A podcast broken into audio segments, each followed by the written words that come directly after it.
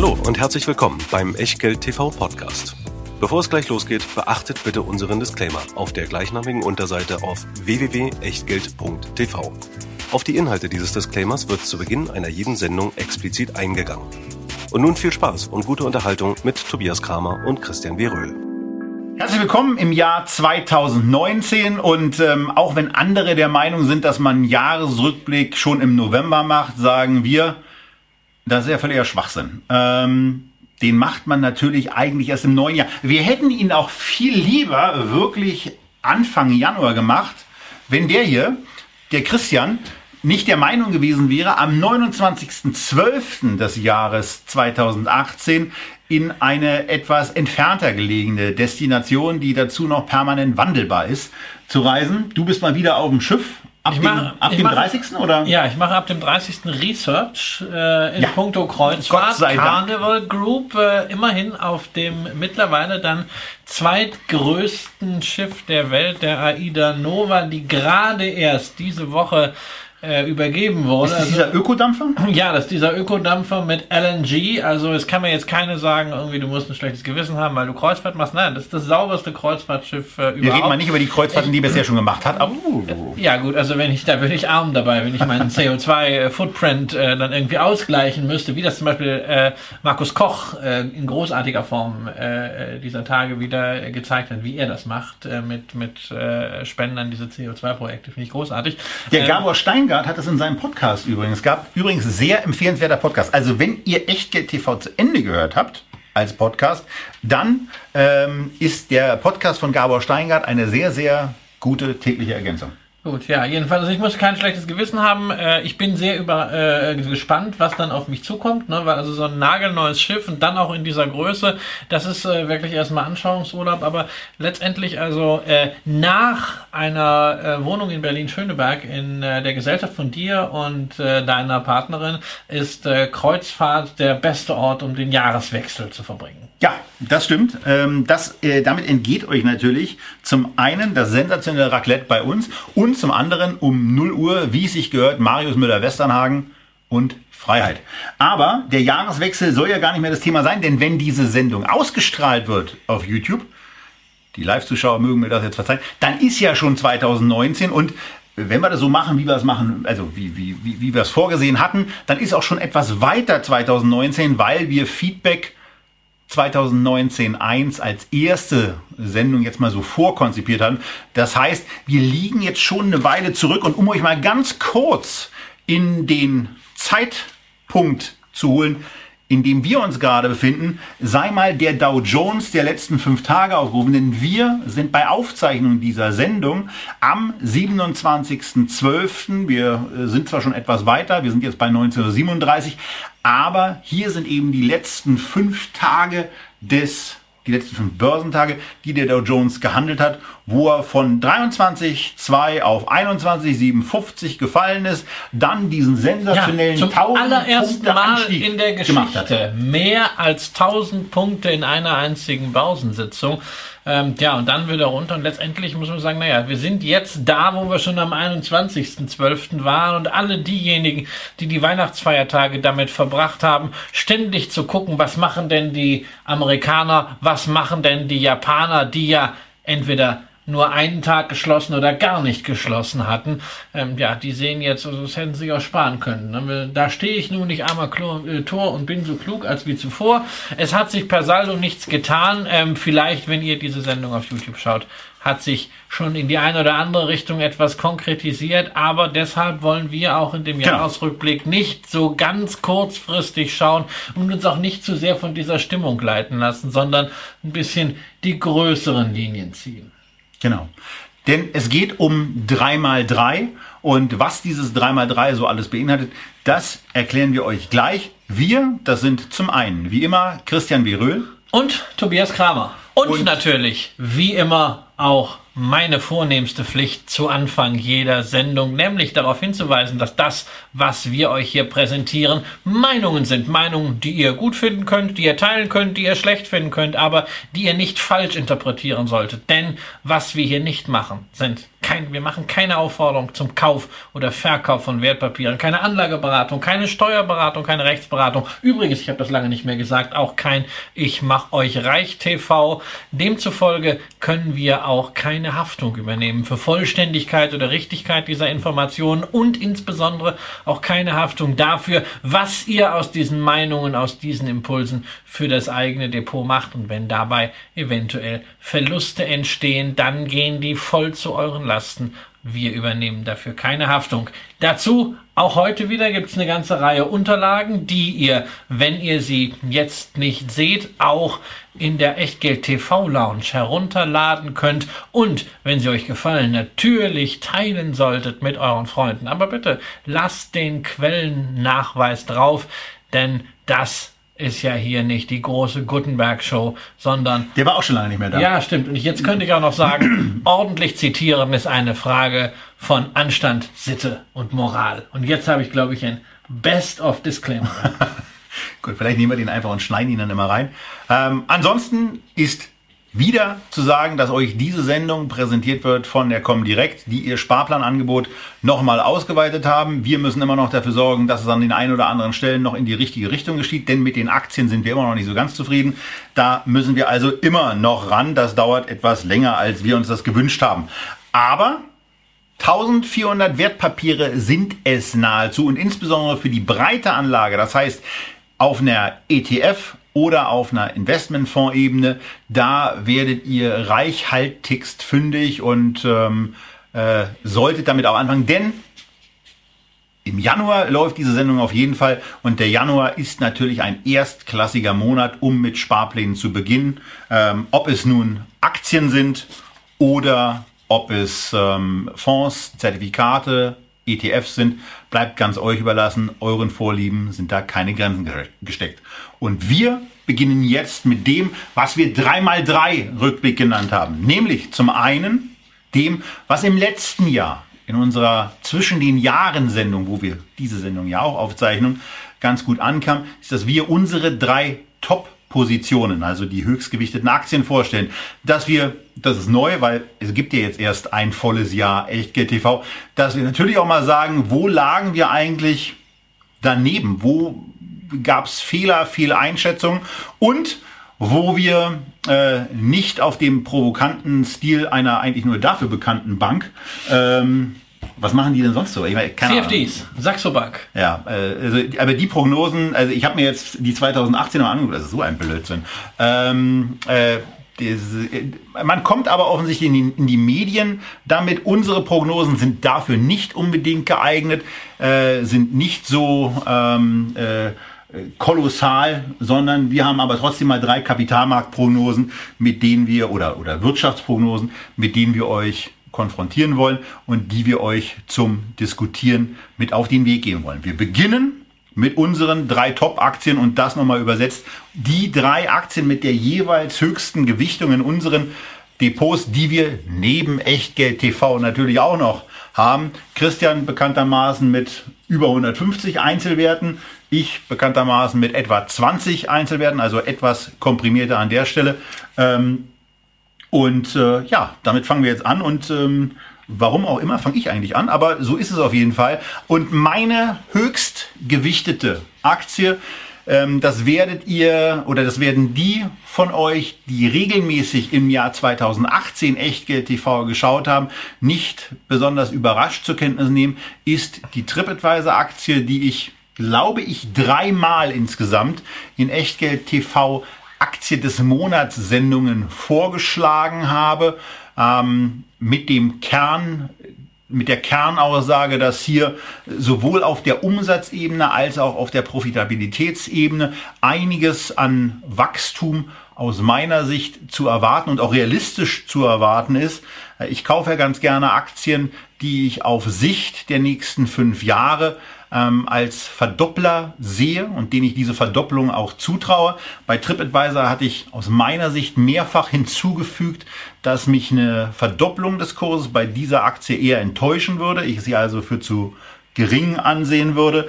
Das ist aktuell bei mir die größte Position äh, als Einzelwert nach den Echtgeld-TV-Kriterien, also mindestens 100 Millionen Marktkapitalisierung und mindestens auch 50.000 Euro Börsenumsatz am Tag, damit uns keiner in irgendeiner Form nachsagen kann, dass wir versuchen, unsere eigenen Mikro, Small Caps positiv zu beeinflussen. Das äh, soll es ja in der Vergangenheit schon mal gegeben haben. Und das gibt es angeblich Mann. ja immer noch bei dem einen oder anderen ähm, Magazin, was da so regelmäßig erscheint. Aber äh, dem wollen wir uns nicht aussetzen. Deswegen haben wir uns das selbst auferlegt, haben das auch damals mit der Comdirect abgestimmt, die dieses Vorgehen äh, recht gut fanden. Und ähm, ja, hier TripAdvisor liegt also latent über den 100 Millionen ähm, Euro Marktkapitalisierung mit 7,4 Milliarden US-Dollar.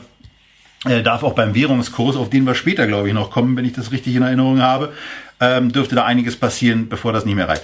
Ansonsten ist zu dem Unternehmen eigentlich hier gar nicht mehr viel zu sagen. Wenn euch die TripAdvisor-Aktie interessiert, geht in die alten Sendungen rein, nutzt unsere Archivfunktion, die wir euch bei Echtgeld TV anbieten. Und damit wir das auch einmal äh, hier gezeigt haben, versuche ich ähm, das mal genauso hier auch zu machen.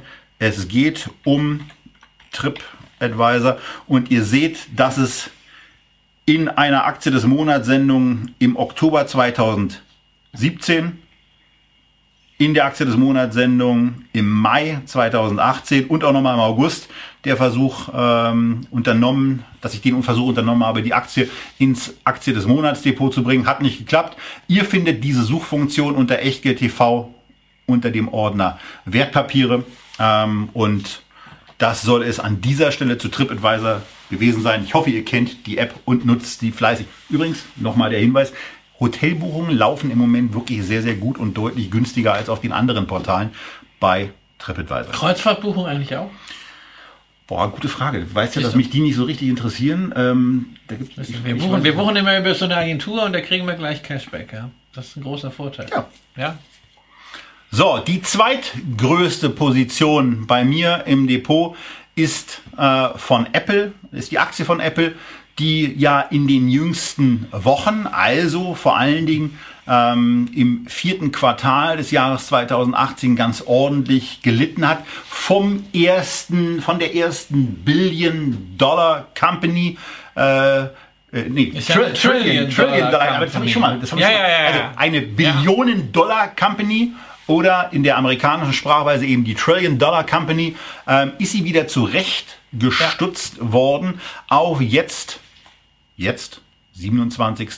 Dezember beziehungsweise 26. Dezember, der Tag, äh, auf Basis dessen dieses Profil, was ihr als Videozuschauer, also als YouTube-Zuschauer äh, seht, betrachten könnt. Hier 745 Milliarden US-Dollar Marktkapitalisierung. Dass die ein bisschen Kohle rumzuliegen haben, wird schon daran deutlich, dass der Enterprise Value bei 623 ist. Also da liegen einfach mal 120 Milliarden Netto Cash so rum die man ja auch in den letzten Monaten schon fleißig eingesetzt hat für Aktienrückkäufe, für Dividendenzahlungen, die das Unternehmen aufgenommen hat.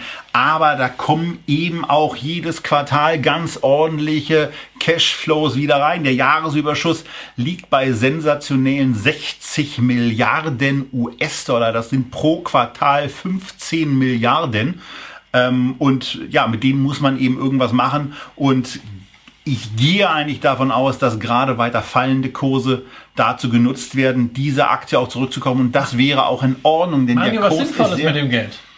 Manuel, was Sinnvolles mit dem Geld. Also man kann natürlich eigene Aktien kaufen, aber man kann vielleicht auch äh, das Geld in Forschung und Entwicklung investieren oder in Forschung und Entwicklung, die andere schon gemacht haben. Also irgendwie mal so. Vielleicht warten Sie einfach Übernahmen. Darauf. Wie siehst du das äh, als, als äh, Tesla-Fan? Ähm, es gab, das gehört glaube ich auch zu den Outrageous Predictions der Saxo Bank, auf die du eben angespielt hast, ähm, dass Apple, ich glaube für 520 Dollar äh, Tesla übernimmt. Ja, ich glaube nicht, dass Apple so dusselig wäre, äh, 520 zu bezahlen. Denn das wäre auch auf Basis des aktuellen Kurses von Tesla eine Aktie, von der ich grundsätzlich überzeugt bin, aber das wäre auch so ein bisschen outrageous.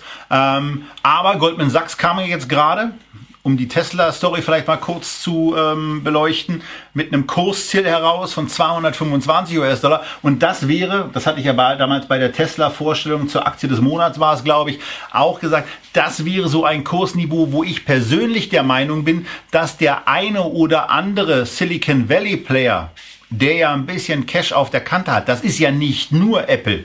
Da soll ja auch dieses kleinere Unternehmen mit A, Alphabet, äh, das eine oder andere haben, die sich auch vorstellen könnten, da mal tätig zu werden.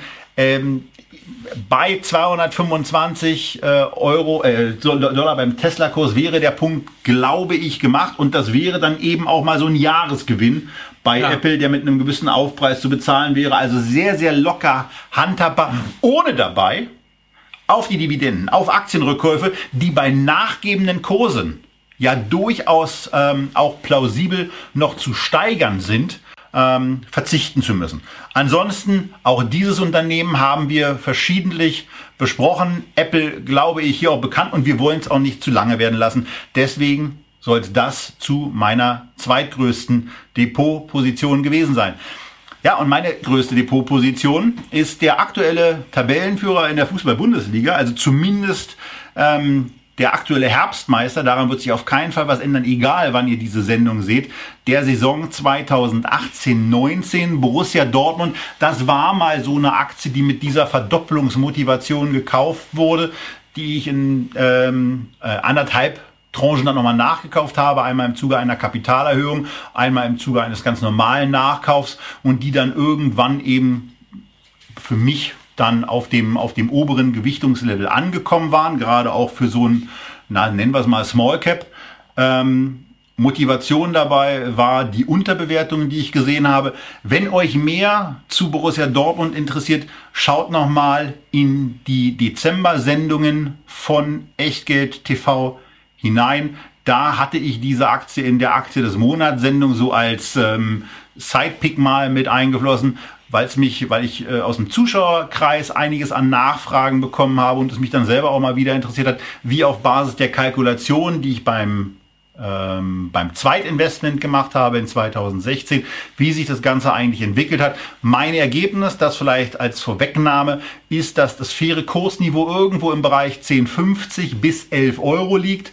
Zugegebenermaßen auch mit einer eigenen von mir selber vorgenommenen Ergänzung beim Kaderwert, der vor allen Dingen auf die auf den Transferwahnsinn, auf ein Anhalten des Transferwahnsinns setzt, dass besonders exzellente Spieler wie ein Sancho manchmal auch zu irrsinnigen Summen, wie es bei Dembele geschehen ist, aus laufenden Verträgen rausgekauft werden.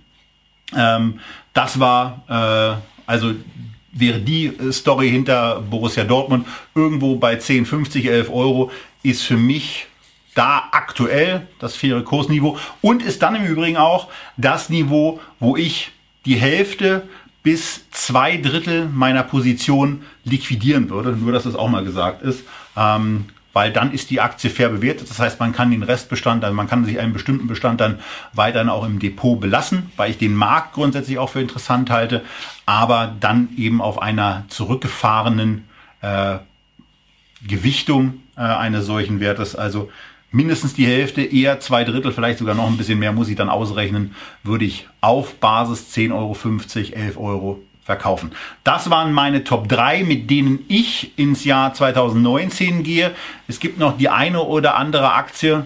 Eine haben wir bei der letzten Aktie des Monatssendung äh, dann auch gekauft, die Six-Aktie, die einen etwas signifikanteren Anteil bei mir bekommen wird. Und Samsung sage ich auch immer mal wieder, äh, schönes Unternehmen, ähm, trotz des Schweinezyklus, der in voller Fahrt ist. So, das waren meine. Jetzt kommt Der Röhl. Und Ja. wo wir gerade von Six sprachen, war ein Zufall. Sixt äh, war letztes Jahr meine größte Position, ist es auch dieses Jahr. Trotz äh, des gewesen. ein Drittel Kursrückgangs. Trotz, trotz des Kursrückgangs, naja, der ein Drittel Kursrückgang ist ja vom Hoch aus äh, gesehen. Ich glaube, ähm, wir sind ungefähr auf dem, auf dem Niveau äh, von, von Ende 2017, Anfang 2018 jetzt. Äh, man muss ja auch sagen, welchen Tag nehmen wir jetzt? Nehmen wir den heutigen, nehmen wir den gestrigen. Ähm, das, das schwankt ja gerade sehr stark, aber ich habe halt in dieser Aktie äh, ungeplant, ich hatte die Geschichte letztes Jahr schon erzählt, äh, ähm, äh, doppelt so viel investiert, wie ich eigentlich wollte. Ups. Äh, habe das nie korrigiert äh, und habe das auch äh, bis heute nicht bereut. Äh, ich werd, ich habe zur Hälfte halt Stammaktien und Vorzugsaktien investiert, ähm, kriege dann häufig auch nicht so wirklich auf die Kette, wo jetzt gerade welcher Kurs ist, was mich schlichtweg nicht interessiert. Äh, ähm, Hast du die Abgeltungssteuer im Abgeltungssteuerdepot damals? nein, ich gekauft? habe sie später gekauft. Aber wäre das jetzt nicht mal der Moment, wo man sagt, gerade nach so einem Rückgang die Stammaktie mal zu verkaufen, gerade auch aufgrund des Abschlags? Warum? Warum soll, ja, muss ich ja erstmal, muss ich ja erstmal Steuern bezahlen. So einen negativen Liquiditätseffekt. Ja, ich muss ja, Weiß den, ich dann gar nicht, ob es den hat. ich muss ja, ich muss ja den Gewinn, mit, ich muss ja den Gewinn mitnehmen. Ja. Ich muss ja, ich muss ja erstmal den Gewinn mitnehmen, davon muss ich Steuern zahlen. Warum soll ich da rum, rumtransferieren und sonst was? Mein Gott, ich glaube, ich habe Stämme, ich habe Vorzüge. Manchmal werden Stämme- aus Vorzugsaktien ja Stammaktien. ja, pf, manchmal auch nicht, ne?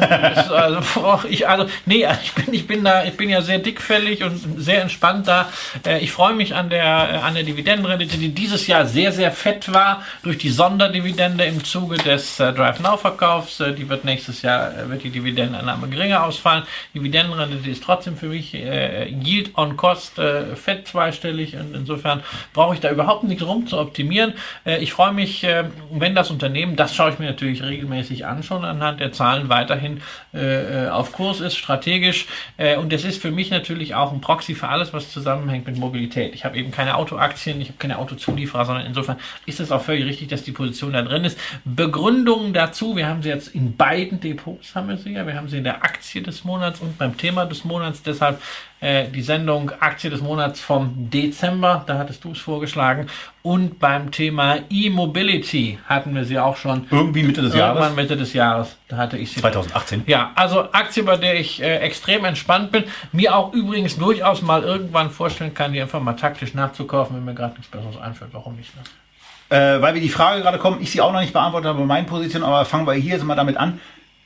Anteil, liquides Nettovermögen oder Depotanteil, Oh Gott, also welche Zahl du da immer lieber wählst. Naja, liquides Nettovermögen ist bei mir immer sehr schwierig, weil ich da, äh, ist immer die Frage, wie bewerte ich da irgendwas, weil ich habe ja noch ein paar Beteiligungen und äh, äh, liquidiere da gerade einiges und äh, das sind insgesamt die Aktien, die ich da äh, jetzt vorstelle, sind, glaube ich, 5, 6 Prozent in Summe.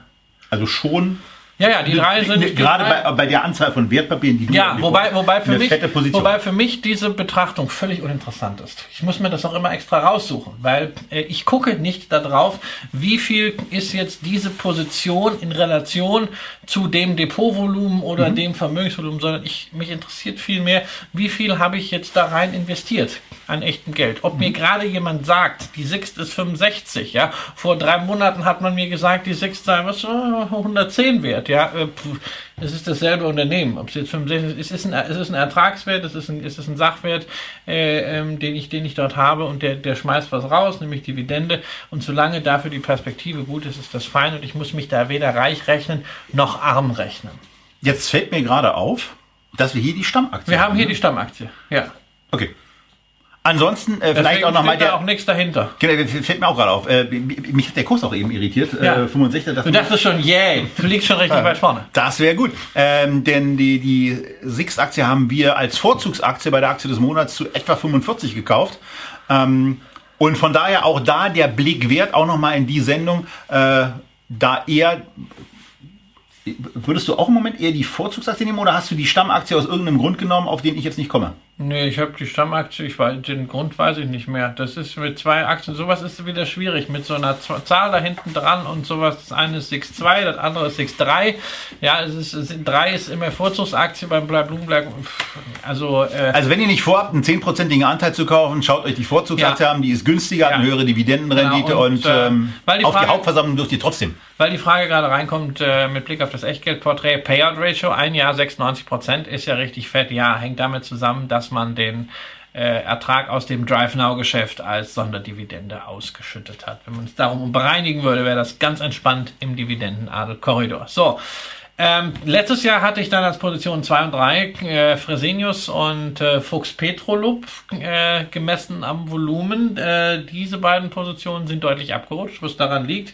Äh, an zwei Gründen. Äh, einerseits die Kurse sind äh, recht stark gefallen, auch da mache ich mir nicht wirklich großartige Sorgen drum. Äh, Fresenius hatten wir in der letzten Aktie des Monats im Dezember gesprochen. Fuchs Petrolub hatten wir, glaube ich, mal in einer Feedback-Sendung äh, Zeiten erwähnt, ja. dass es da auch äh, ähm, natürlich ein paar Bremsspuren selbst beim Schmiermittelhersteller gibt, aber an sich ist das Geschäft voll intakt und ist sicherlich ein Kandidat, ähm, wenn es eine Beruhigung gibt, dort nachzukaufen. Aber zwei andere Aktien, bei denen ich äh, im Laufe des Jahres nachgekauft habe ähm, und die sich deutlich besser entwickelt bzw. gehalten haben, sind deshalb auf die Positionen 2 und 3 gerutscht. Ja, Louis Vuitton, das ist eine Aktie, die kaufe ich immer äh, äh, gerne mal nach, insbesondere dann, wenn ich äh, ähm, für Produkte von Louis Vuitton Geld ausgebe und ab und zu ist ja mal so Geburtstag von meiner Frau oder Jahrestag. Ich habe noch dieses Jahr eine neue Tasche gekauft und naja, äh, ich mag die, ich mag die Marke, ich mag das Unternehmen.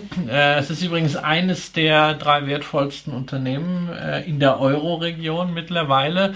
Ähm, Und es ist ja verhältnismäßig günstig im Moment. Auch. Es ist verhältnismäßig günstig mit einem KGV von 20, ähm, gemessen daran, wie hoch die Burggräben ja. bei den Marken sind, wie hoch die Profitabilität ist, wie hoch die Pricing Power ist. Unsere Kofferfirma hatten die doch auch gekauft. Unsere oder? Kofferfirma Remova äh, haben die ebenfalls gekauft. Die haben jetzt äh, äh, Anfang Dezember eine interessante Akquisition getätigt. Belmont, äh, einen äh, Veranstalter von Luxusreisen beziehungsweise Eigentümer und Betreiber von Luxusresorts. Ja, das heißt, Luxus ist ja nicht nur immer das, was man anfassen kann, sondern gerade in der Share Economy bei den Millennials zunehmend auch exklusive Erlebnisse. Das heißt, das haben sie auch auf der Uhr.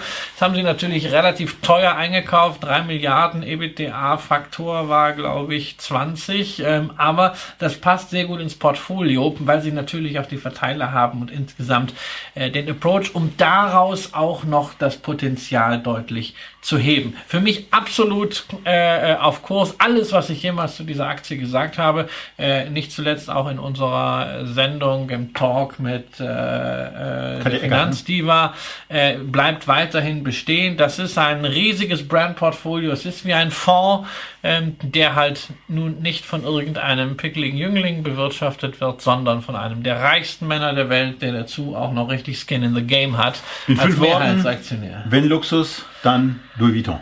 Ja, Moet, Hennessy, das sollten wir immer alles Das sind aber sieben Worte. Genau. Das dauert ja länger. Genau. Ja, und dann ähm, auch so ein, so ein typisches Unternehmen äh, für mich, das habe ich im, im Sommer aufgestockt, gerade weil ich es, äh, ich hatte eine ordentliche Position, habe es dann nochmal gemacht, ich hatte es auch in der Sendung mit Kolja äh, erwähnt, ähm, sozusagen ein Basisinvestment für äh, Dividendenfreunde im Bereich nicht zyklischer Konsum. Nicht zyklischer Konsum sind ja mal zwei wesentliche Bereiche. Das eine ist äh, der Sektor Food and Beverage, also alles, was mit Essen und Trinken zu tun hat. Der andere Haushaltswaren, Kosmetik, also das, was man so braucht, damit man nicht müffelt und damit es auch im Haus nicht müffelt. Reinigungsmittel, so. Und das kann man mit unterschiedlichen Aktien abdecken oder in einer Kombilösung, etwa 50-50. Da sind wir dann bei der Unilever, einer der wenigen äh, ähm, wirklich absolut zuverlässigen äh, ähm, Dividendenzahler auf Top-Niveau in der Eurozone. Und äh, ja, da habe ich nachgelegt man sieht auch, ähm, dass die Qualitäten von Unilever, auch die Nachhaltigkeit und dem Brandportfolio bei Investoren geschätzt werden. Es hatten ja einige befürchtet, nachdem Warren Buffett die Übernahme durch Kraft Heinz nach einem Tag schon wieder abgeblasen hatte, diesen Versuch 2017, oh Gott. Weil die wollten nicht so. Ja, jetzt, jetzt, jetzt stürzt der Kurs in sich zusammen. Das Gegenteil ist passiert. Die Aktie hat sich sehr, sehr schön äh, äh weiterentwickelt. Äh, ähm, neue Hochs erreicht, weil man hat gesehen, okay, wir können mit unseren äh, Marken, die wir haben, mit unseren Märkten noch eine ganze Menge mehr erreichen, äh, wenn wir das äh, besser äh, ähm, strategisch aufstellen. Dazu kommt, es ist ein indirektes Emerging Markets Investment. Unilever ist sehr, sehr stark in Schwellenländern. Ja. Ähm, insofern ist das auch eine Position, die ich unabhängig vom Kurs einfach mit Blick auf 3,5% Dividendenrendite immer mal wieder aufstocken werde. So, ähm, Anteil bei den beiden Positionen? Also Nein, das ist, das ist so, das war in Summe. Ich habe das eben, diese 6%, das war in ah. Summe für die drei. Ja, ja, ich habe das, ich habe es mir einzeln, es müsste, es ist dann jetzt schon deutlich weniger. Also die 6 ist irgendwie bei dreieinhalb oder müsste es ungefähr sein. Also wie gesagt, ich, äh, ich gucke mir diese, diese Zahlen äh, nicht an, weil sie für mich nicht die, die Relevanz haben. Ich, mir zu, zu berechnen, wie reich ich bin, hilft mir nicht wirklich weiter. Das ist ja auch mal eine Aussage. So, äh, ich sage noch ganz kurz, TripAdvisor 2,6%, Apple 2,1%, äh, Borussia Dortmund 2,0%. Ähm, und damit seien die Aktien, unsere Top 3, äh, jetzt besprochen. Und wir kommen zum zweiten äh, Themenbereich, den man dann eben auch machen muss. Denn wenn man über 200 Wertpapiere bespricht, dann ja. ist es ja nahezu unmöglich, dass man immer richtig liegt mit dem, was man sagt. Und es trifft natürlich auch bei uns bedauerlicherweise nicht zu, ähm, dass wir immer richtig lagen in den vergangenen mittlerweile 15 Monaten. Und deswegen führen wir euch jetzt durch unsere sogenannten größten Fehler, beziehungsweise manchmal sieht man es ja gar nicht als Fehler, aber sie erweisen sich trotzdem als Fehleinschätzungen und ähm, das verdient es dann zumindest auch nochmal kurz thematisiert zu werden, was wir jetzt tun wollen. Christian fängt an. Und das ist, das ist auch sehr, sehr entscheidend, dass es jetzt bei diesen Fehleinschätzungen nicht darum geht, das sind jetzt die Positionen, die gerade am meisten irgendwie verloren oder am wenigsten gewonnen haben. Das ist nicht das Thema, sondern Fehleinschätzung ist eigentlich das, wo man zum Beispiel gegen seine Strategie äh, verstoßen hat und wo man nicht das gemacht hat, was man normalerweise für sinnvoll hält. Und äh, da bin ich bei meiner ersten Fehleinschätzung oder bei meinem ersten Fehler äh, in 2018 Ontex Group. Ja, mein Gott, dass die Ontex Group unter dem äh, 40 Prozent, 45 Prozent unter dem Kurs liegt, zu dem wir sie 2017 als erste, als erste Aktie des Monats gekauft habe. Mein Gott, ja, das ist, äh, das ist der Markt, das sind ein paar hausgemachte Themen. Das ist einfach eine runtergenommene Bewertung. Damit kann ich leben. Äh, das Unternehmen ist jetzt nicht existenzgefährdend. Aber ich habe hier an dieser Stelle einen Fehler gemacht, zumindest gemessen an dem, was ich normalerweise strategisch zu tun pflege. Sobald das Thema Übernahmen ins Spiel kommt, bei Unternehmen, die ich im Portfolio habe, gehe ich eigentlich raus, weil dann wird es immer kompliziert. Ich hatte das schon mal erwähnt bei Energias de Portugal. Äh, da gab es äh, dieses Jahr so einen Annäherungsversuch äh, von Chinesen, solider Dividendenwert gewesen, aber als dann diese Geschichten kamen, dann weiß man nie, was, wie, wie wird das politisch, wird das nachgebessert, kommt ein weißer Ritter, bricht es in sich zusammen, habe ich gedacht, okay, komm, nutzt das als Chance, verkauft das Ganze, ich habe einen guten Gewinn mitgebracht. Hier, im äh, äh, Echtgelddepot habe ich genau das nicht gemacht, sondern ich habe die Ontex-Position einfach gesagt, na, wir schauen einfach mal, äh, äh, wie es weitergeht. Ich habe sie auch privat einfach gehalten. Äh, ja, und es ist so wie so häufig, wenn man nicht an seine Strategie eisenhart festhält und immer dasselbe macht, was man immer tut, äh, dann macht man halt äh, Fehler, die dann am Ende auch Geld kosten. Uns hat das effektiv noch kein Geld gekostet, weil wir den Verlust nicht realisiert haben, aber die Aktie äh, ist halt per Saldo gefallen, während wir sie zu 25 oder 28 am ersten Tag damals, als, das, äh, als diese äh, Nachricht über eine möglicherweise kommende Offerte äh, äh, den Markt erreichte, hätten verkaufen können. Äh, muss ich sagen, rückblickend Fehler, nicht wegen des Kurses, sondern Fehler, weil ich mich nicht in die Strategie gehalten habe. So, das ähm war die erste Aktie, die du dir äh, rausgesucht hast. Die zweite ja. ist iRobot. Und das, da muss man jetzt dazu sagen, also, naja, Also bei, iRobot, bei iRobot habe ich ja ne, äh, zunächst mal, wir sind ja noch so ein bisschen an Weihnachten dran, ne? Es saugt und bläst der Heinzelmann, wo Mutti sonst nur blasen kann, zitiert. Nicht? Loriot, schöne Geschichte. Was macht iRobot? Macht diese Saugroboter. Ne? Ich weiß Sorgt dafür, dass Mutti gar nicht mehr machen muss. Genau, das ist super. Äh, aber ich habe mir gedacht, naja, also für Bewertung für Haushaltsgeräte ist das sportlich. Das kann äh, jede Haushaltsgerätefirma auch. Äh, das kann am Ende sogar Lifeheit, äh, wobei das dann wieder ein spezielles Kapitel Anderes ist. Thema. Jedenfalls, es war für mich absolut am 30.04. kein Kauf. Die Aktie damals irgendwo bei 50 Euro. Und äh, ja, ich muss halt einfach zugeben, bis September hat sich die Aktie verdoppelt. Also, und liegt auch immer noch jetzt nach dem Kursrückgang liegt auch jetzt Ende noch 40 Prozent vorne. Also zielgerichtet das genau falsche Urteil, die genau falsche Meinung abgegeben. Ähm, keinen Verlust gehabt, aber ein entgangener äh, Gewinn äh, für so eine Geschichte, die ich ja eigentlich ne, bei allem, was man so anfassen kann, was man so im Haushalt hat, äh, die mir eigentlich liegen würde. Ja, muss ich sagen, voll verhauen mit der Einschätzung. Ja, auch sowas passiert. Genau. Ich komme ja auch gleich noch dran.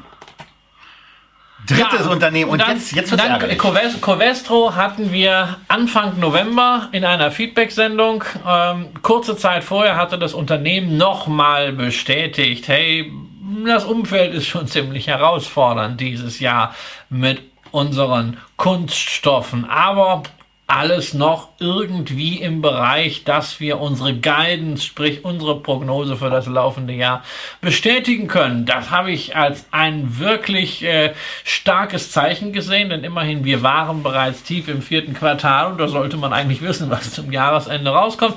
Und wir haben die Aktie sehr wohlwollend besprochen. Ich finde das Unternehmen nach wie vor auch sehr gut. Ich habe es dann anschließend gekauft ja, und äh, wenig später, ich glaube, es war der 20. November, kam Covestro mit einer geharnischten Gewinnwarnung. Das müsste irgendwo mal, hier gewesen sein. Ja, genau, dort einfach die Jahresziele mal komplett kassiert. Äh, aus Gründen, naja, der Rhein hatte zu wenig Wasser, äh, es gab irgendwelche Währungseffekte. Es war warm. Gab, es war warm, dann gab es ein Sparprogramm, äh, was es auch schon seit sechs Monaten gab. Ähm, also irgendwie wirkte das alles sehr konstruiert, als wenn man ähm, den Laden nicht. Ja, vor allen Dingen wie die Newsfolge gewesen ist, war ja, ja sehr ärgerlich. Ja, also, also wenn, der, wenn der Vorstand irgendwie vier Wochen vorher was rausgibt. Die Newsfolge lässt eigentlich nur zwei Schlüsse zu. Entweder die haben kein Controlling oder sie wollten einfach mal ihre Investoren auf Deutsch gesagt verarschen. Ich weiß jetzt nicht, was besser oder was schlechter ist, das überlasse ich eurer äh, Einschätzung.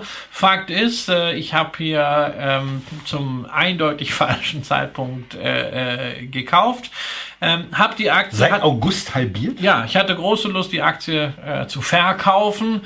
Äh, einfach um zu sagen, nein, also solches Management ist für mich nicht integer äh, möchte ich auch nicht mit investiert sein, aber ich habe mir gedacht, naja, ich möchte schon nächstes Jahr zur Hauptversammlung gehen und da nur mit einer Aktie aufscheinen, ist ja dann auch blöd, ne? Ähm, wenn man dann gleich so angeguckt wird wie Herr Müller. Ähm, und insofern, äh, naja, will ich es jetzt mal halten, nach wie vor. Ich finde das Produktangebot von Covestro spannend, viele Applikationen von denen spannend. Schauen wir mal, was draus wird. Auf jeden Fall äh, kann ich jetzt schon ankündigen, das Hauptversammlungsbuffet von Covestro wird zumindest ein bisschen Entschädigung liefern müssen für diese das sind ja nur Buchverluste. Ich werde mir Naturaldividende holen und zwar der Gestalt, dass ich vorher die Taschen von meinem Jackett mit Alufolie auskleide, weil nur so, liebe Hauptversammlungsfreunde, kann man verhindern, dass es Fettflecken gibt. Ja, also, wieder was gelernt an dieser Stelle. Ähm, also die HV-Trick. Ja, ja, ja, unbedingt, unbedingt. Äh, also die HV von Covestro verspricht, ein Highlight zu werden, weil äh, wer Christian kennt, weiß ja, äh, dass er gerne auch mal den Platz am Pult einnimmt. Das mache ich in der Tat über, übertrag mir mal bitte ein paar Stimmrechte. Ich glaube, da komm, ich glaube, da komme ich mit. Das, ähm, ich glaube, das wird ein mit an Sicherheit grenzender Wahrscheinlichkeit sehr amüsanter Nachmittag, wenn man nicht Vorstand oder Aufsichtsrat von Covestro ist, die sich in der Tat einige unbequeme Fragestellungen mal gefallen lassen müssen für den Unfug, den sie da kommunikativ gemacht haben. Kommunikativer Unfug bringt mich ähm, dann aber mal zu meinen Fehlgriffen. Ähm, und zwar kommunikativer Unfug von Seiten von Vorständen, bevor der eine oder andere jetzt schon jubiliert in Erwartungshaltung eines Kanossergangs von mir, der nicht kommen wird. Ähm, aber wir sind bei der Aktie Pandora. äh, dieser äh, Schmuckfabrikant aus dem Norden, der nicht einmal äh, irgendwie Dinge korrigiert hat, auch nicht zweimal. Nein, das Ganze haben sie in der Zeit, seit wir diese Aktie haben, das ist seit einem Jahr im Dezember 2018 der Fall gewesen. Im Dezember 2017 haben wir sie gekauft ähm, und 58 Prozent Kursverlust später. Das ist unser, das ist unser ADM, unser Aktien des Monats Flop.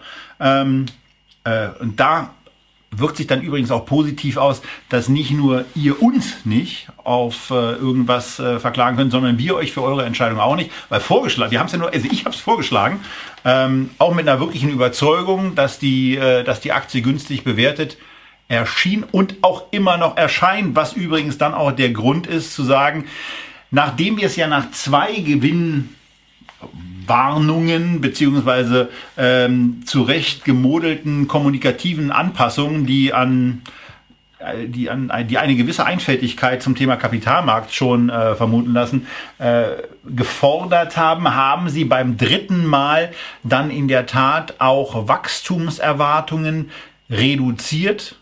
Sie haben äh, auch Margenkorridore deutlich zurückgenommen, aber immer noch so, dass wir hier ein richtig profitables Unternehmen haben. Es fällt halt im Moment sehr schwer, von einem tollen Unternehmen zu sprechen, weil zu einem tollen Unternehmen gehört auch eine tolle Führungsriege, die ankündigt und erfüllt. Und wenn sie mal was nicht erfüllt, was komplett in Ordnung ist und auch passieren kann, dann soll sie das aber bitte so kommunikativ begleiten, dass man sich nicht auch verarscht vorkommt, wenn dann einmal gesagt wird, wir liegen da ein bisschen drunter, beim zweiten Mal gesagt wird, wir liegen da noch mal ein bisschen drunter und beim dritten Mal, nachdem Finanzvorstand und auch Vorstand ausgewechselt wurde, sagt, naja, also eigentlich müssen wir diese Wachstumsziele mal komplett anpassen. Ähm, das erwarte ich von, einem, von einer Unternehmensleitung, dass sie solche Sachen dann etwas proaktiver auch anpasst. Und wenn sie schon etwas negativ zu kommunizieren haben, dann sorge ich zumindest dafür, dass ich eine Erwartungshaltung auch lieber etwas niedriger ansetze, damit ich sie beim nächsten Mal, bei den nächsten Quartalszahlen eben auf jeden Fall auch erreiche und wieder für Vertrauen sorgen kann.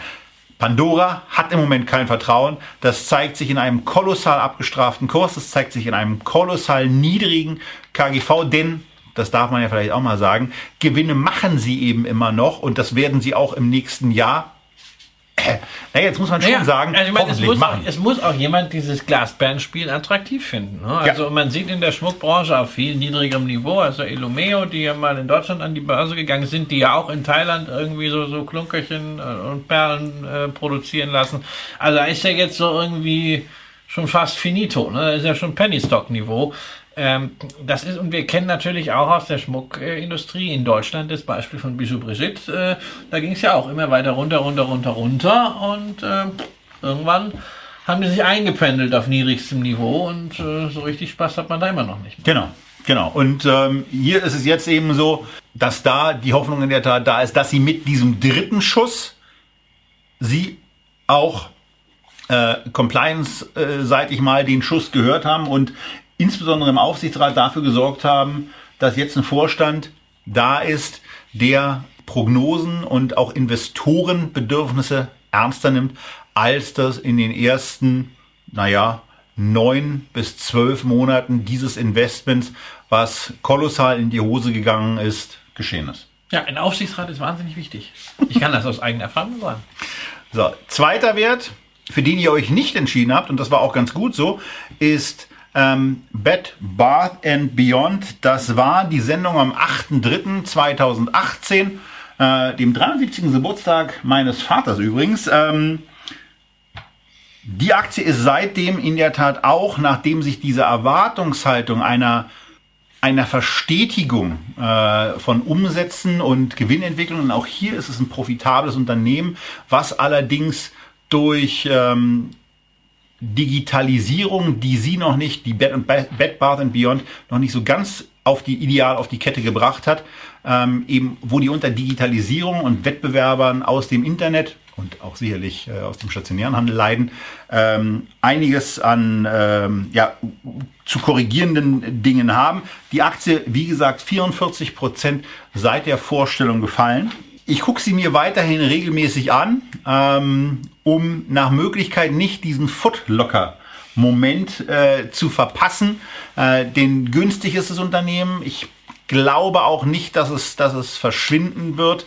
Aber ähm, auch da brauchen wir erstmal etwas äh, wie ein Signal, dass die Initiativen für das ganze Online-Thema, dass die zumindest greifen, um die Umsatzverluste aus dem stationären Handel zumindest auszugleichen.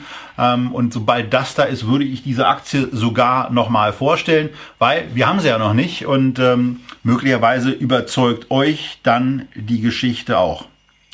Und beim dritten Titel, da gehen wir einen Monat weiter, gehen in eine Feedback-Sendung, äh, die für uns dann wirklich äh, relativ aufsehen soll. Wir haben uns diese Aktie, ich erinnere mich da noch relativ genau dann vorher angeguckt und äh, also ich fand sie, ich fand es wirklich eine Katastrophenaktie und äh, ich muss auch sagen, dass sich daran nicht so viel geändert hat. Aber ich muss auch sagen, dass ich zwei Dinge äh, unterschätzt habe. Nämlich einmal, die dann einsetzen oder falsch eingeschätzt habe. Nämlich einmal die dann einsetzende Kursentwicklung, denn die Aktie von Realty Income, der selbsternannten Monthly Dividend Company, äh, was ich nach wie vor einen äh, nicht so intelligent gewählten, um das mal ein bisschen freundlicher zu formulieren als beim letzten Mal, ähm, äh, Titel halte, ähm, ist ein Unternehmen, was ähm, in den letzten Monaten sicherlich gut gelaufen ist. 27% Kursgewinn, die kann man ja nicht wegdiskutieren. Und das war von mir eine eindeutige Falscheinschätzung, dass dieses Unternehmen mit seinen Einzelhandelsimmobilien sukzessive die Tücken der stärkeren Digitalisierung kennenlernen wird.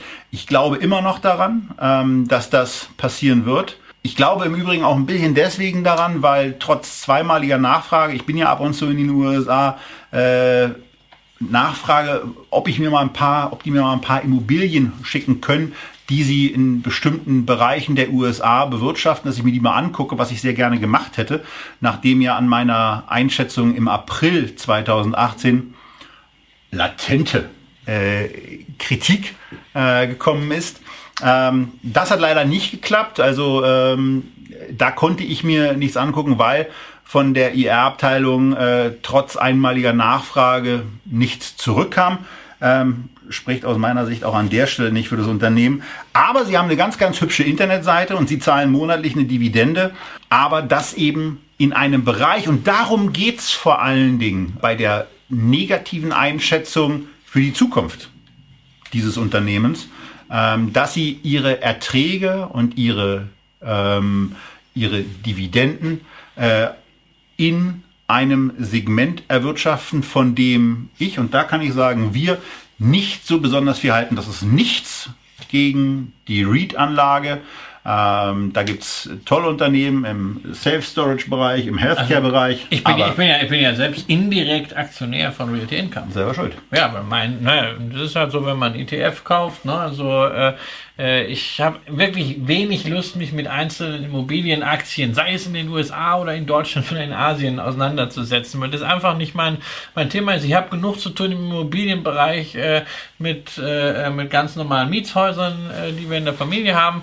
Äh, insofern ähm, brauche ich da nichts. Und habe ich einfach den äh, iShares Global Property Yield ETF und da ist äh, ähm, Realty Income äh, natürlich eine Position, genau. weil er zu den relevantesten REITs gehört. Aber da muss ich halt echt sagen, ich würde mich in diesem Sektor weder positiv noch negativ für Unternehmen oder gegen Unternehmen entscheiden, sofern sie nicht so eine ganz zugespitzte Story haben. Äh, zum Beispiel äh, Public Storage äh, ist so etwas, äh, wo, wo wir über äh, den REIT mit der geringsten Verschuldung sprechen, mhm. Äh, auch also Self-Storage, Lagerflächen oder jetzt gerade in diesem ganzen 5G-Thema viel in der Diskussion American Tower Corporation, ähm, weil die die Funkmasten im REIT-Mantel gebündelt haben oder halt wirklich sowas wie im Healthcare-Bereich. Ja. Omega Healthcare ähm, die ich letztes Jahr mal auf dividendenadel.de vorgestellt hatte und die sich kräftig berappelt haben. Äh, und, und Der gesamte Sektor Welter, ist ja wirklich gut gelaufen. Genau, man muss auch gerade sagen, dieses Jahr hat sich wieder gezeigt, Immobilienaktien gehören in ein Portfolio, auch gerade als Stabilisator, ähnlich wie Infrastruktur oder Versorger. Ähm, das waren die Sektoren, die ähm, das ganze Jahr über eigentlich stabilisierend Ja. gewirkt haben. Auch jetzt gerade äh, in diesem letzten, äh, äh, in diesem letzten Quartal. Ja, wer also in, in dieser Aktie äh, investiert ist, hat äh, seit meiner Einschätzung im April 27 Prozent lang äh, Und da ist die Dividende noch gar nicht drin. vieles richtig gemacht, genau, die monatliche, ähm, was total wichtig ist. Da ist es übrigens, da finde Das ich, ist- bei einer, bei einer Dividendenzahlung in der Form ist es übrigens total wichtig, einen Broker zu haben, äh, wie eine Comdirect, der nicht dann der Meinung ist, dass für jede Dividende auch noch extra Geld. äh, Ja, das habe ich in meinem, Das, äh, in meinem Buch äh, äh, Cool bleiben und Dividenden kassieren äh, schon erwähnt, äh, nämlich genau am Beispiel Realty Income, ne? lang genug Dividende gezahlt und das Geld ist fort. Ne? Ja, ja, also Das, das kann schon ärgerlich sein. Also von daher Augen auf bei der Depotauswahl.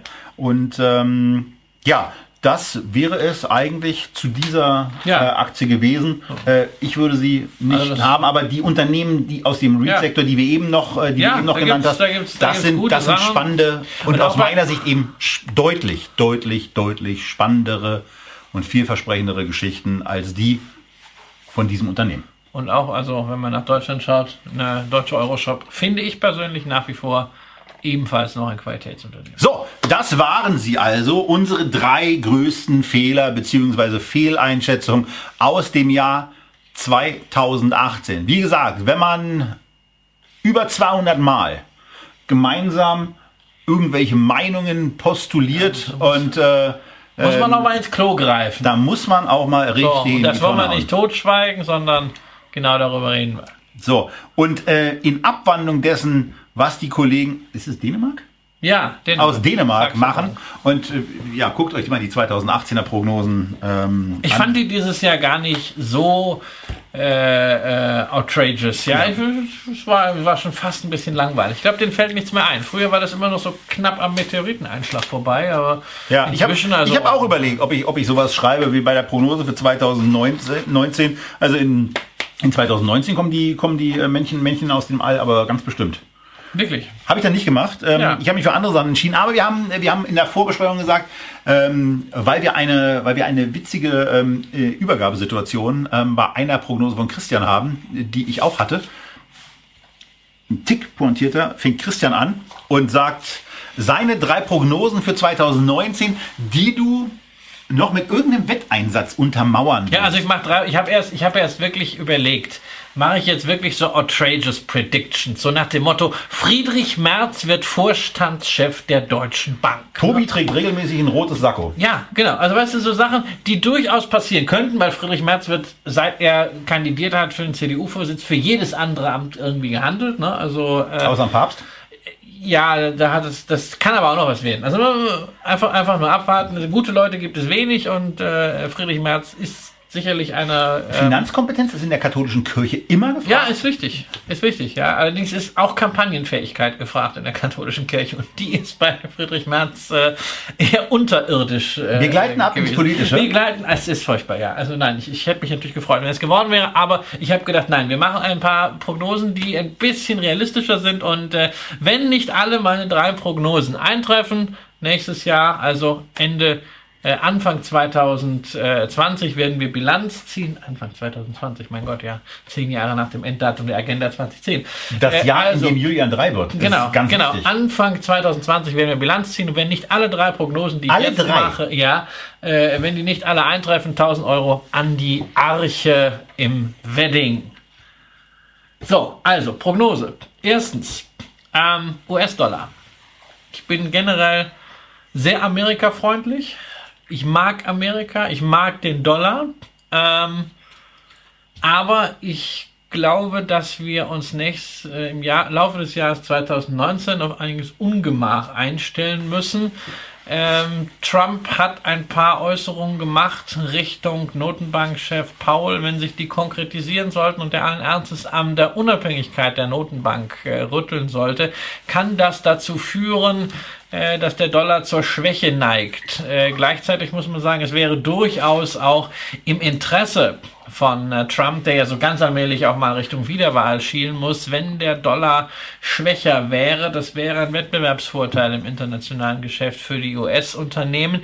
Deshalb diesjähriges Hoch in der Euro-US-Dollar-Relation war 1,25,5 und ich lege mich fest, Prognose Nummer 1, wir werden im Laufe des Jahres äh, 2019 deutlich über diesen 1,25,5 liegen. Und auch Ende 2019 ähm, noch über 1,25 sein. Also das würde ich, äh, Okay. ähm, das, also, da, das, also damit, also mit diesen Zeitpunktprognosen wäre ich, äh, wäre ich in dem Fall äh, vorsichtig, weil dann kann es immer mal ein Überschießen geben. Ja, Aber- das ist ja die Frage. Also gibt es ein Überschießen, das kann ja auch schnell wieder zurückgehen? ja, oder? das kann natürlich, wenn du, wenn du vorher auf 1, äh, auf 1,35 gehst, kannst du natürlich dann auch in der technischen Reaktion am Ende auf 1,24,9 geben, dann bin ich hier der Gelackmeierte. Ne? Also äh, ähm, wir werden im Laufe des Jahres dieses äh, äh, Hoch aus dem, aus dem letzten Jahr, aus 2017, werden wir äh, deutlich äh, überschreiten. Ähm, das heißt natürlich auch, dass man berücksichtigt... Ich passe gerade mental nur meine Formulierung an. Ja, das, das heißt natürlich auch bitte, wenn man äh, dieser Argumentation folgt, ähm, dass man US-Aktien äh, dann plötzlich mit zusätzlichen Verlusten im Depot hätte. Ja? Äh, und natürlich auch, das ist etwas, was für mich dann wirklich relevant ist, nicht was kurzfristig im Depot passiert, meine Einkommensströme im nächsten Jahr wären etwas geringer äh, als dieses Jahr, weil die sind zum großen Teil, zum sehr signifikanten Teil in US-Dollar.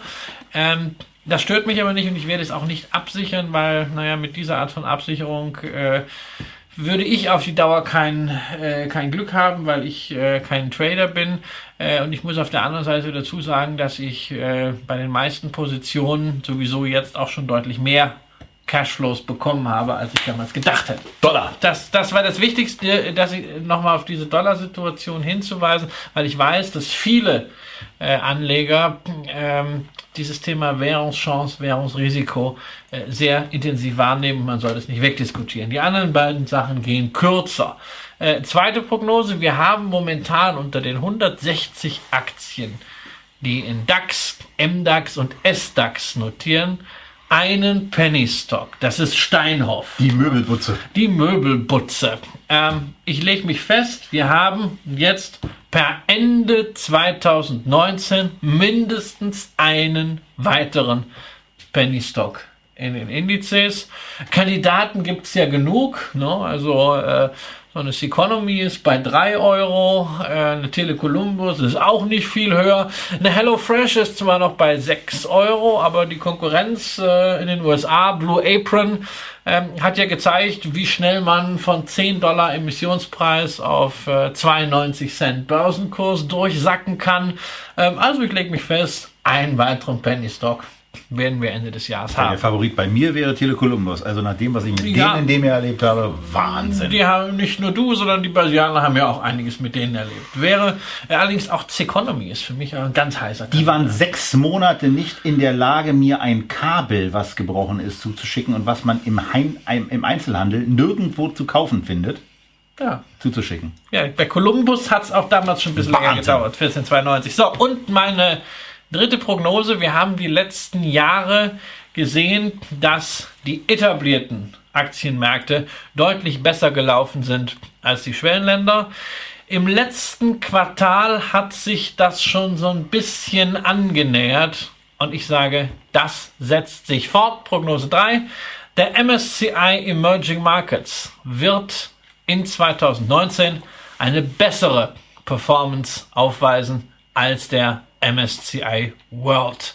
Beides mal der Einfachheit halber gerechnet in US-Dollar.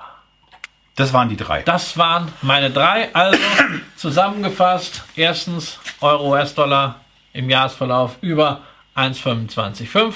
Zweitens zum Jahresende mindestens ein Penny Stock neben Steinhoff in DAX, MDAX, SDAX und dazu als Nummer drei Emerging Markets schlagen 2019 die Industrieländer an der Börse.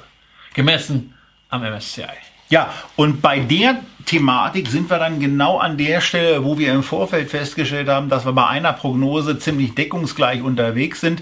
Denn die Asia 2030 Sendung mit äh, Karl Pilny, die ähm, hat eben auch das bestätigt, was wir offensichtlich beide denken, nämlich dass dieses ähm, asiatische Jahrhundert, was äh, ja äh, prognostiziert und was wir im kommenden, nein, 2019 ist ja schon, wenn ihr dieses Video seht, was wir also im laufenden Jahr nochmal ein wenig nachbeleuchten werden mit einzelnen Schwerpunktsendungen dazu, dass das eben vor der Tür steht. Und ähm, wenn es dann mal an der Börse so ist, dass es schlecht läuft, dann ähm, ist es eben irgendwann auch opportun, darauf zu setzen, dass es anders läuft. Von daher den Emerging Market, den Asien-Glauben. Ist bei dir der Emerging Market-Glaube stärker oder der Asien-Glaube? Ach, naja, also ich meine, ich kenne Karl jetzt seit, glaube ich, 14 Jahren und wenn ich äh, ihn Was nehmen denn als kennen würde, hätte ich nie so viel äh, ähm, in Asien investiert. Aber ich glaube, das sieht man auch jetzt schon. Ich glaube auch noch daran, dass Lateinamerika äh, wiederkommt. Wir nehmen MSCI Emerging Markets. Ja, okay. Emer MSCI hatte ich übrigens auch erwähnt. Ja, äh, MSCI Emerging Markets versus MSCI World gerechnet in US-Dollar. So. Und so, bei mir ist es eben so, ich spitze es dann noch mal ein bisschen zu. Ich sage äh, auch, dass die Emerging Markets besser sein werden, picke mir aber einen heraus, der ganz, ganz oft als äh, der nächste Krisenherd äh, B-Fair oder was auch immer schrien wird. Äh, und das ist China. Also von daher, während äh, Christian auf den MSCI Emerging Market setzt, sage ich, dass ich dieser ähm, Index, der S&P China 500, ähm, ein Index, der deutlich geringer in Finanzwerten investiert ist, nämlich anstelle des Hang Seng China Enterprises, der ungefähr zu 50, also zur Hälfte aus Finanzwerten besteht, ist es beim S&P China 500 nur ein Viertel. Ähm, und äh, das ist äh, schon mal eine Geschichte, die ähm, mir ganz gut gefällt. Äh, ganz klarer Hinweis äh, auf den, auf den ähm, ETF hat mich mein Chefredakteur vom Zertifikateberater gebracht, der natürlich auch äh, regelmäßig ETFs äh, für sich betrachtet, Ralf Andres. Ähm, und ähm, äh, wir empfinden das als ein sehr, sehr charmantes äh, Investment in China, direkt investiert zu sein, aber da mal, damit eben einen niedrigeren Anteil im Finanzmarkt. Es ist halt immer nur schade, dass diese wirklich gut gemachten Produkte von Wisdom Tree, von denen wir ja auch eines ja, nämlich auf Dividend Growth im äh, Thema des Monatsdepot haben, dass diese Produkte in Deutschland irgendwie nicht den Zuspruch erhalten wie in den USA. Äh, 16 Millionen Euro äh, Assets under Management für einen solchen ETF, das ist einerseits schade und andererseits auf die Dauer nicht wirtschaftlich. Genau, also, also da müssen Sie sich ein bisschen was da einfallen müssen Sie, Da müssen Sie was machen. Genau. Da müssen sie in der Kommunikation ein bisschen aktiver werden, auch international äh, da aktiver werden. Aber grundsätzlich, ähm, es geht zunächst mal ums Fondskonzept und auch verbunden mit der Erwartungshaltung, ähm, dass Wisdom Tree diesen Fonds eben nicht ähm, allzu schnell schließen wird. Wer ist, dein, wer ist dein Peer, wenn wir über S&P China 500 reden? Ist dein Peer dann der S&P 500? Äh, Dass du sagst, China läuft besser als Amerika, um die beiden Antipoden im Handelskrieg zusammen zu boah, Also da die, da die Kernprognose ja eigentlich, ähm, wir können aber auch S&P nehmen. Gut. S&P gegen S&P. Beides in Originalwährung. Äh, beides in Euro gerechnet. Beides in Euro gerechnet. Gut. So, Prognose Nummer 1, China oder S&P also China 500 China besser. beats America. Ja. China beats America. So. Was Donald Trump wohl dazu sagen würde. Ja, das interessiert mich eigentlich. Er würde, er würde sagen, Aktien kaufen. Der würde, der würde sich, der würde gar nicht sagen, der würde irgendeinen Schwachsinn tweeten, was er dann regelmäßig macht. So, zweite Prognose. Ähm, in Ende 2019 wird es in mindestens zehn Städten oder Kommunen elektrisch betriebene, autonom, äh, autonom, genau, nicht elektrisch, autonom betriebene Taxis geben. Äh, Im Moment ist es in Phoenix gestartet. Ähm, das läuft also schon, was ja auch bei, der, bei dem Investment in Alphabet auch Thema in einer Aktie des Monatssendung die Kernüberlegung war. Also gar nicht so sehr bei Alphabet das starke Suchmaschinengeschäft, sondern vor allen Dingen die Aktivitäten mit Waymo und in das Auto, in die autonomen Taxiunternehmen. Prognose also da, dass Ende 2019 aus der einen Kommune und Stadt mindestens zehn geworden sein werden. Ähm, die entsprechende Quelle ist natürlich dann von mir nachzureichen. Und ähm, ja, das ist Prognose Nummer zwei, kurz und knackig. Ja. Und die dritte? Und die dritte Prognose, wir hatten es ja schon so ein bisschen ähm, auch in der Überlegung von Christian, der eine gewisse Dollarschwäche sieht. Ähm, die kann ich mir auch ganz gut vorstellen. Allerdings wird es auch in Europa ähm, wieder ein bisschen rumpeliger zugehen. Und zwar in einem Staat, wo man im Moment äh, mit Pannenwesten unterwegs ist, in Frankreich. Äh, Prognose ist hier, dass die in den Club der europäischen Sorgenkinder aufgenommen werden. Und weil Club der europäischen Sorgenkinder eben nicht so richtig einfach zu qualifizieren ist, ähm, hat mich Christian auf eine eindeutigere äh, Prognose festgenagelt. Und die sieht dann so aus, dass ähm, ich prognostiziere, dass, jetzt übernehme ich dankend äh, die, den, den Korridor, dass im Laufe des Jahres 2019 der Renditespread von französischen Anleihen zu deutschen Anleihen, der in diesem Jahr bei, ich glaube im Tief bei 20 äh, Basispunkten lag, 20, 25 Basispunkten, der jetzt auf etwa 45 Basispunkte gestiegen ist, auf mindestens oder über 90 Basispunkte steigt, was nur während der Finanzkrise vor äh, dieser Teil der Finanzkrise war vor in 2019 ähm, dann acht Jahren ähm, der Fall war.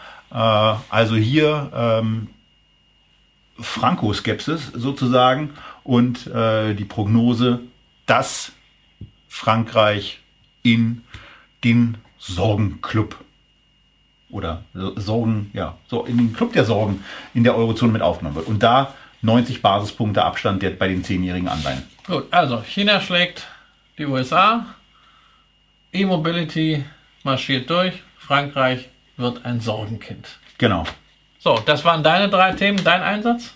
Ja, ich mache das Gleiche, nur nicht, dass ich spende da nicht an äh, die Arche, aber ich bleibe ganz gerne in Berlin. Und es gibt ähm, in Berlin eine ähm, ganz schöne Initiative äh, einer, einer Einzelkämpferin, die äh, regelmäßig bei den äh, an der Bahnhofsmission ähm, am Zoologischen Garten sich um Obdachlose kümmert und äh, die äh, kriegt dann meine 1000 Euro. Näheres in den Show Notes ähm, und ansonsten, wenn wir schon über das Thema Spenden reden, äh, auch immer gerne der Hinweis, Ärzte ohne Grenzen ist eine spitzenmäßige Organisation, die einen ganz, ganz großen Teil der Gelder, die sie vereinnahmen, ähm, auch äh, vor Ort und ähnlich wie ein Fonds mit einem aktiven Management der Ressourcen einzusetzen weiß. Also, wenn ihr neben euren Sparauftrag da noch ein bisschen was übrig habt, ähm, äh, ich mache es seit einigen Jahren, ähm, packt da vielleicht auch mal einen Dauerauftrag hin und ähm, überlegt euch, wie ihr da was machen könnt. so. so.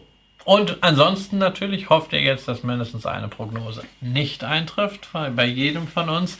Aber es sind natürlich äh, Prognosen. Ähm, ob man jetzt daraus, darauf handeln würde, ist etwas anderes. Also ich habe ja schon gesagt zu dem Thema Währungsrisiko, Währungsentwicklung, darauf handle ich nicht. Äh, wenn sich die Emerging Markets mal besser entwickeln als die, Schwellen, äh, als die Industrieländer, würden wir uns freuen. Ja, natürlich, weil wir sind beide ausreichend äh, äh, dort investiert. Und ansonsten, naja, also eine Aktie, bei der ich wirklich eine valide Chance sehe, dass es ein Penny Stock wird, ähm, die habe ich nun doch nicht oder es ist eine ausländische Aktie, äh, bei der das vielleicht nicht so relevant ist. Genau. Zum Beispiel japanisch. Und ansonsten soll es das gewesen sein äh, zu 3x3, unserem Rückblick und auch dem Ausblick auf das Jahr 2019 indem wir uns darauf freuen, euch wieder regelmäßig zu begrüßen. Wir haben jetzt in Folge einer klitzekleinen Reiseaktivität von Herrn Röhl, ähm, die bis in Mitte Januar hineinreichen wird. Naja, also nun ja, nun knapp. Ja. Also es lohnt ja nicht, auf die Kanaren zu fliegen für eine Woche. Richtig. Ja, also bleiben wir noch ein bisschen da. Und just wenn ich da, wenn ich wieder zurück in Berlin bin, bin ich am nächsten Morgen schon wieder weg und für drei Tage in Luzern. Genau, und ich habe parallel dazu auch noch eine Veranstaltung äh, mit einem technischen Primär-Jahresausblick mit HSBC. Wer also in der Anlageberatung tätig ist, gerne auf zertifikateberater.de mal nachschauen und äh, prüfen, ob diese Roadshow mit Jörg Scherer, äh, der den technischen Jahresausblick macht, äh, nicht eine interessante Geschichte für ihn ist. Wir, wir sind wieder vereint am 19. Und zwar in einer traumhaften Stadt in Dresden, äh, wo am 19. Januar der erste Börsentag des Jahres stattfindet und wir haben einen der Auftaktvorträge, also schön um 9 Uhr, 9.30 Uhr da sein, damit ihr pünktlich um 10 Uhr, ich glaube es ist der Vortragsraum 4, ich habe keine Ahnung, wo der ist, aber das wird sich bis dahin noch klären lassen, ähm, bei Echtgeld on Tour mit dabei seid. Ähm, da würden wir euch uns freuen, euch dort wiederzusehen und danach anschließend geht es dann auch wieder los mit regelmäßigen Live-Formaten, zu denen wir euch begrüßen, die im Übrigen fast immer äh, auch noch dadurch ergänzt werden, dass wir danach zumindest noch auf ein Bier mit den Live-Teilnehmern äh, zusammenstehen und Fragen beantworten. Da freuen wir uns, wenn ihr zukünftig mit dabei seid. Wenn euch die Sachen, die wir euch erzählt haben, gefallen, teilt es wie bekloppt, damit wir die nächsten Marken unserer Follower auf YouTube auch reißen und damit mehr Leute in den hoffentlich von euch als Genuss empfundenen Betrachtungsbereich äh, ja, von Echtgeld TV kommen. Wir freuen uns auf jedes Wiedersehen und auf die Gespräche, wie beispielsweise jetzt im Anschluss an die Sendung. Und euch sagen wir auf YouTube, auf iTunes oder wo auch immer ihr uns hört und seht. Bis zum nächsten Mal. Tschüss.